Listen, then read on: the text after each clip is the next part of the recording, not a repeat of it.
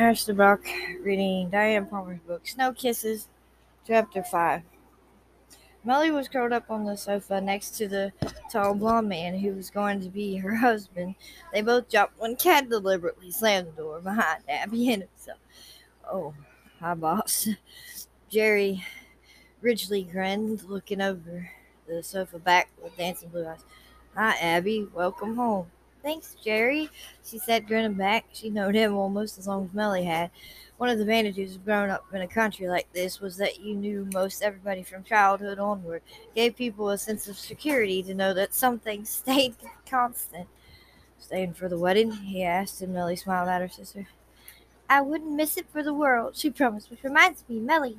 She had a stick in her hands and I've roughed out some sketches for your wedding dress. They're in my suitcase. I'd love to see them, Melly said enthusiastically. You sure you don't mind making it for me? Don't be silly. Of course I don't mind. Sometimes I wonder why I got into modeling when I love designing so much. Abby sighed, modeling, a reminder of New York, which brought back older memories, and turned away, her eyes cloudy. Melly got her feet. Let's go see if Calla has the berry collar dish out, she said, catching Abby's arm. Can you men, can you men live without us? Cad can. Jerry laughed and told the but I don't have trouble, sweetheart. So hurry, will you? Sure. Melly agreed, and a tone that was meant for the four men alone. She winked and tugged Abby along with her, closing the door behind them. Hey! That's enough, stupid dogs. Have you and Cat been at it again? She asked Abby as soon as the door was closed behind them. He looks like a thundercloud and you're flushed. He's persistent as Oh, get out, Abigail. He nearly backed me into a corner of the kitchen just now. He's not going to worm it out of me, Melly. Can't talk to him about it. I can't. Melly sighed and hugged Oh, Abby, I hope you might be able to once the two of you were alone. Talk to Cat? oh, my, my God. I have had time to do it, to defend myself. He's even worse than I remember. Why does he hate my career so much? You really don't know, do you, Melly murmured. Abby ignored that, wrapping her arms around her. Got into the truck, and I tried to hit him, and when he grabbed my wrist, he's so strong. He's also cat, she said. He'll never hurt you, not the, not the longest day as he lived. I returned. I want a miracle, I guess. I want Cat to touch me and make the fear all go away.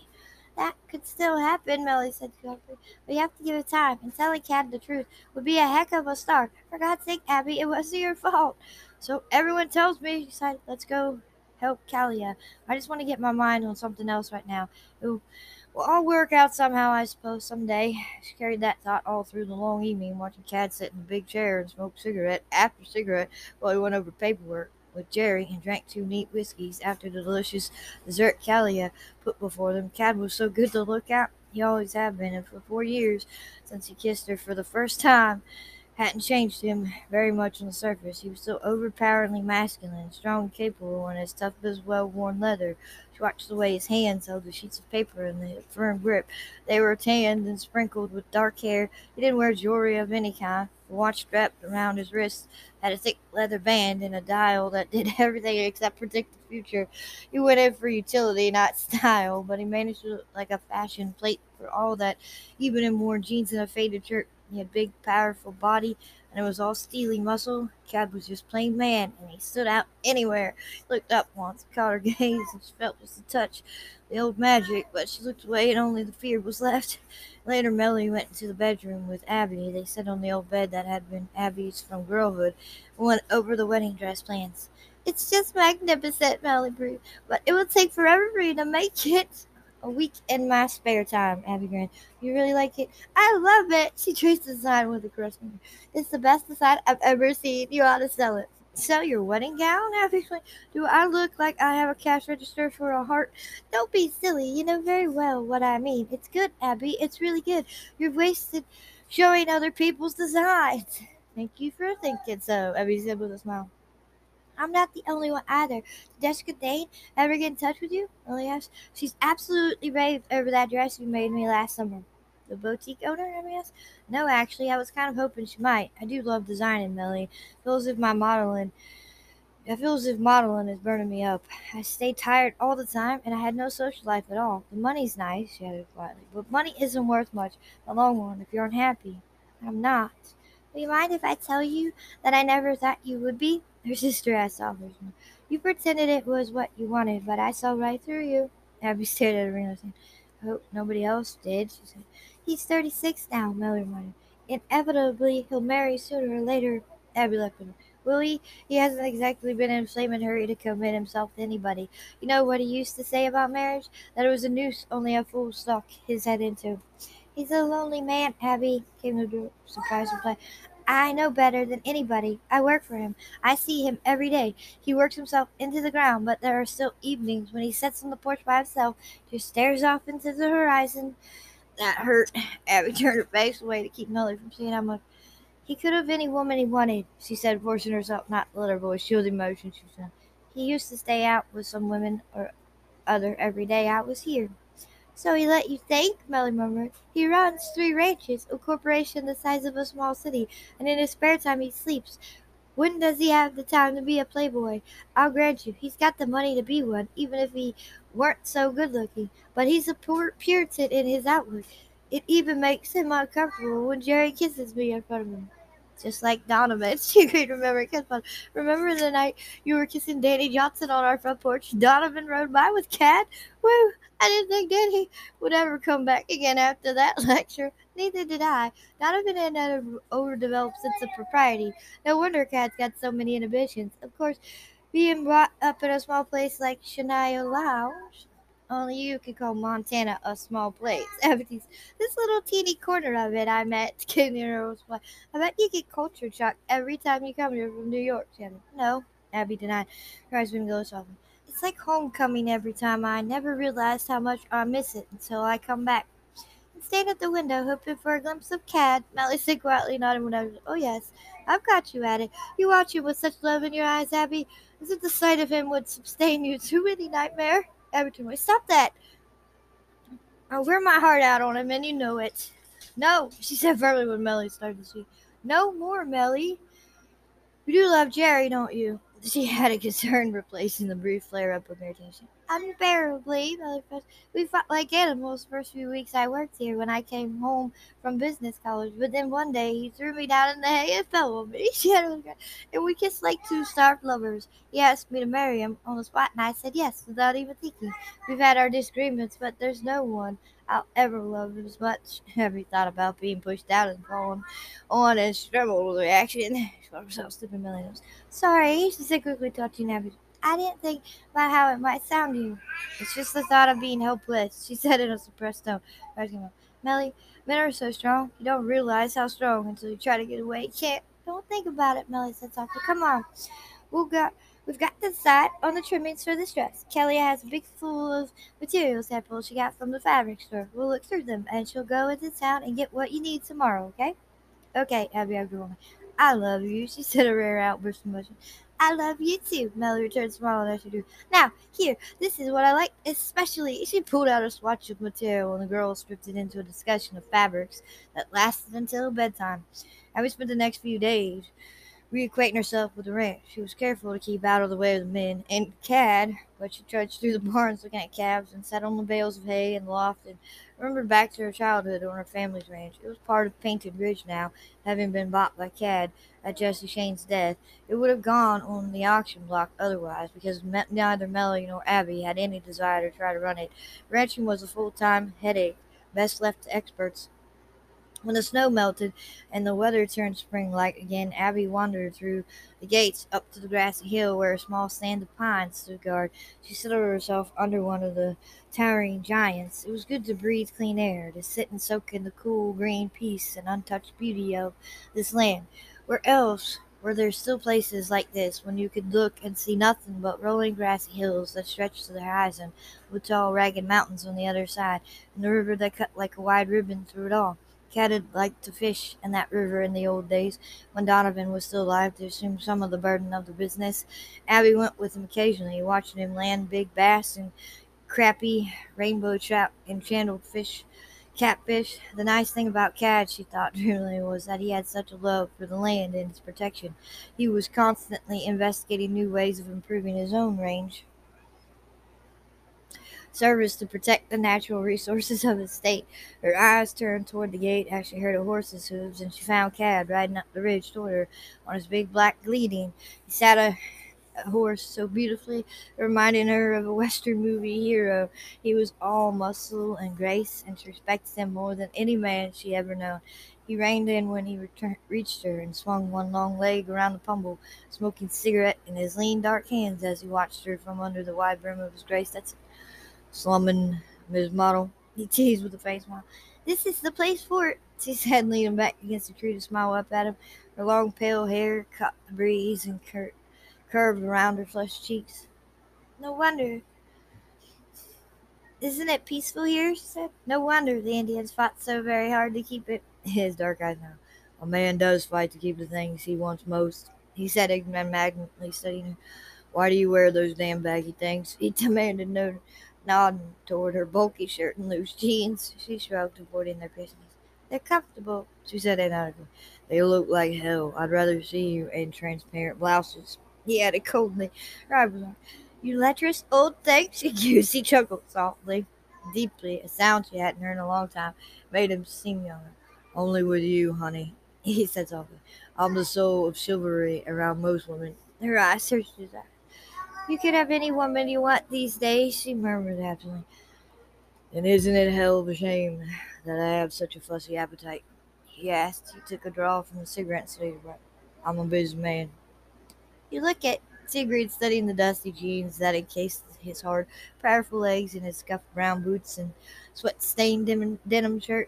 There was a black mat of hair under that shirt and a muscular chest that she remembered desperately wanting to touch. It's spring, he reminded her. Cattle to doctor, calves to separate and brand, and herds to move up the summer pastures as soon as we finish roundup. Hay to plant, machinery to repair and replace, temporary hands to hire for roundup, supplies to get in. If it, it isn't one damn thing, it's another. And you love every minute of it, excuse. You'd die anywhere else. Amen. He finished the cigarette tossing. Crush that out for me, will you, honey? It's not dry enough for it to cause a grass fire. She reminded me what she got up and did it also.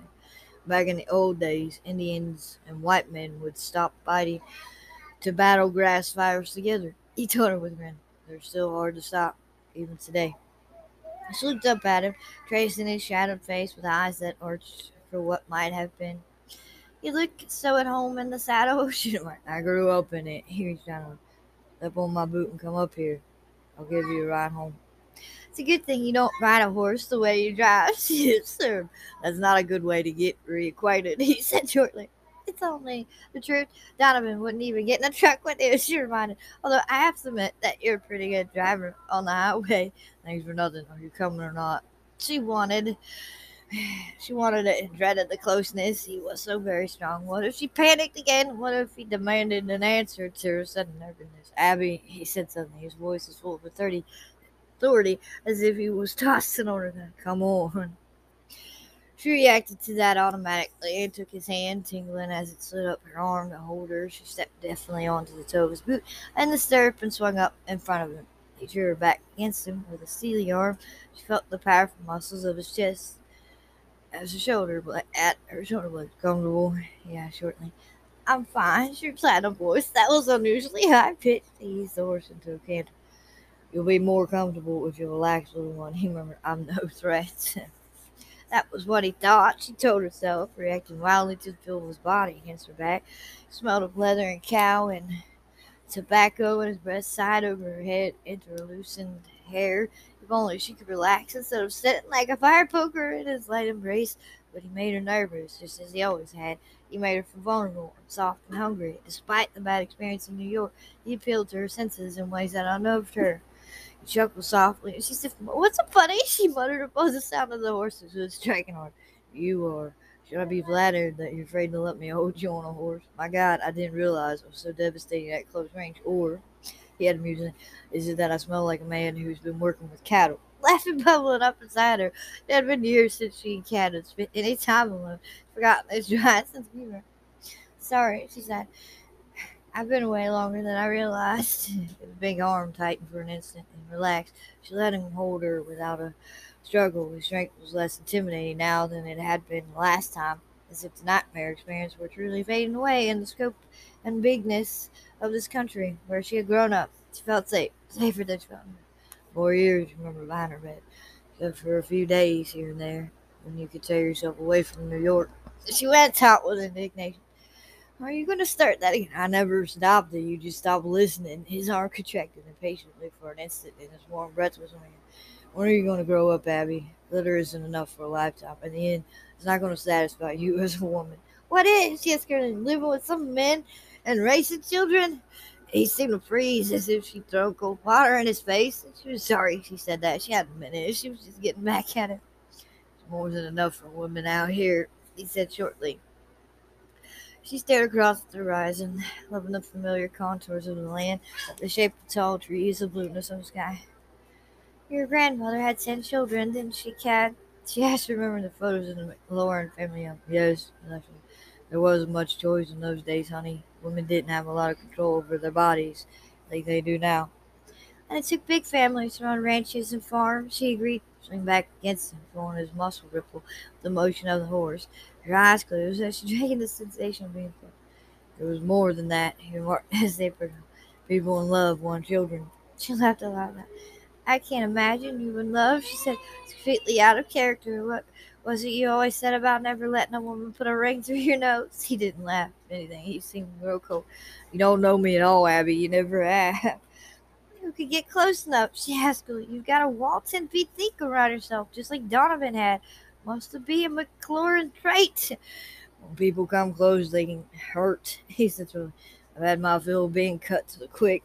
I can't imagine anyone brave enough to try that. She don't catch you. He sounded goaded, and the arm that was holding her taunted. She got a glimpse of his face as he leaned down to open the gate between them and the horse, and its hardness unsettled her. It looked hurt somehow. She couldn't understand. Cat? She remembered before he straightened again. His eyes looked straight into her. She trembled at the intensity of the glare. It's a present. One day you'll push too hard. He said, well, I'm not made stone, despite the fact that you seem to believe I am. I let you get away with murder when you were younger, but you're not a child anymore, Abby. The kid gloves are off. Do you understand me? How could she help it? Her heart shuddered with mingled fear and excitement. Involuntarily, her eyes went to his hard mouth, and she remembered vividly the touch and taste and expertise. Don't worry, Cat. I won't seduce you. She promised, trying to sound as if she were teasing him in a sophisticated way. He caught her chin, forced her eyes back up to him, and she jumped the Rossies. I could have had you that night at the swimming pool, Abigail Jennifer Shane. He reminded her with merciless bluntness. We're both four years older, but don't you don't think you're immune to me. If you start playing games, you could goad me into doing something we both regret. She tried to breathe normally. It failed miserably. She forced her eyes down to the horse rising from his chest and then closed it. Just because I had a huge crush on you once, don't get conceited and think I'm still stupid enough to moon over you, cat. She bit off. If the words set him off, his eyes flashed. And all at once he had her across the saddle over his knees with her head pressing in the crook of his arm. She struggled, frightened by strength. As she'd been afraid from the beginning that she would know, she whispered, whispered. How conceited I am, Abby. He ground out, bending his head to hers. One glance into those blazing eyes was enough to show that he wasn't teasing. She groaned helplessly as his hard mouth crushed down on hers in cold, angry possession.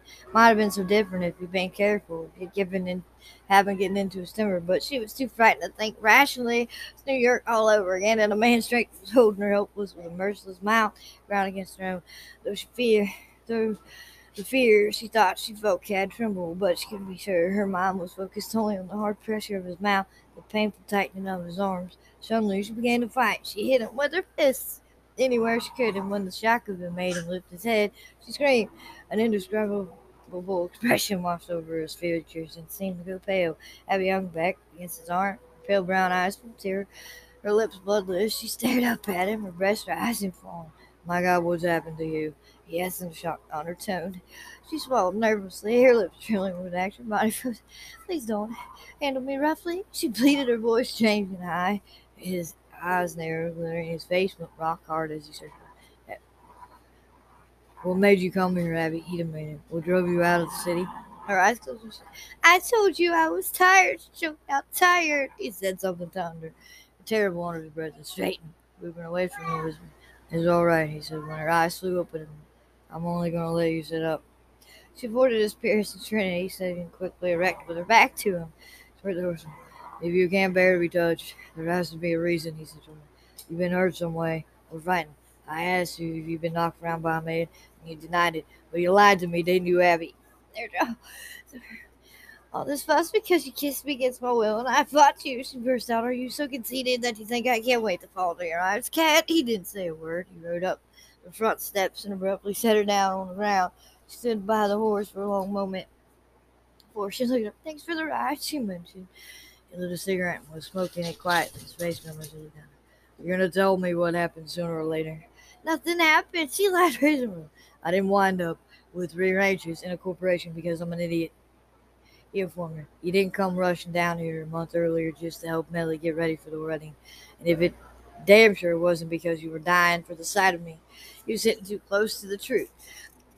Believe what you like, great white ranger. Abby, she rolled her even eyes blazing as a gorgeous beauty and anger as a sunburst, with her pale hair making a frame for her delicate face and wide brown eyes. What?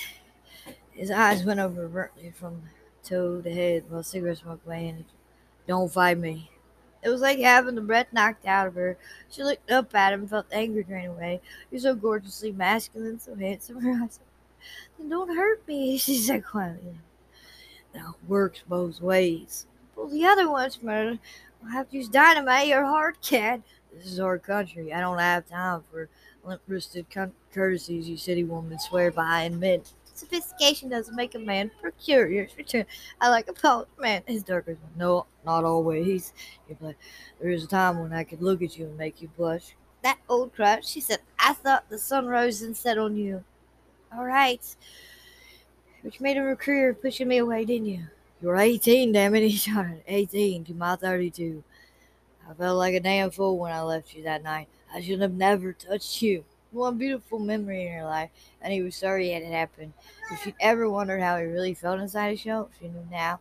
She lowered her eyes and turned away, to the house without another word, without a backward glance. As she went up the steps, she imagined she heard him swear, but when she looked back, he was riding away. Abby brooded about the confrontation for the rest of the day. At the supper table, it was patently obvious to Melly and Jerry that something was wrong. Even Callie, walking back and forth to serve up the delicious beef the ranch was famous for, with the accompanying dishes, com- commented that the weather sure had gotten cold quick. Cad finished his meal before the rest of them lit a cigarette over a second cup of coffee. I've got those reports printed out with wherever you want them, Cad. Melly I'll look them over now. Jerry, come on when you finished. Yeah, we'll have to make a decision pretty quick about those cows we want to sell off. Jake White wants a few dozen herd for embryo transplants. Wants them cheap too, Jerry laughed. I reckon he thinks our coals will be the very thing to carry his purebred Angus. Melly grinned at them, while her Babby sitting really. Oh, the adventure, the advantages of cattle breeding. Heifers stirring Angus calves without even the joys of natural conception. Chad gave her a hard glare and walked out of the room. Shame on you, Jerry muttered. I started to enjoy the boss, embarrassing him that way. I'm just helping him lose some of his inhibitions, darling. Melly whispered back, blowing him a kiss before he winked and left the room. He'll get even, Abby said, slowly picking up her. He always does. You can help him with those inhibitions too, her sister said. Not me, sis, came the answer reply. So don't worry. He can keep his hang ups for all I care. Melly stuttered. Why don't you and Cad start kissing and stop fighting? Kim, she finally getting up. It's one and the same thing with Cad. If you want to know, I've got a frightful headache. Melly, say good night to the others for me, will you? And she rushed upstairs without another word, for Melly could ask the question that were forming on her lips. Abby hadn't had a nightmares since she arrived at the ranch, but after his conversation with Cad, it was almost inevitable that it would reoccur. And sure enough, it did. She woke up in the early hours of the morning screaming. Even as the sounds were dying away, her door burst open. Cad came storming into the room, flashing over a light with Melly at his heels. End of chapter 5.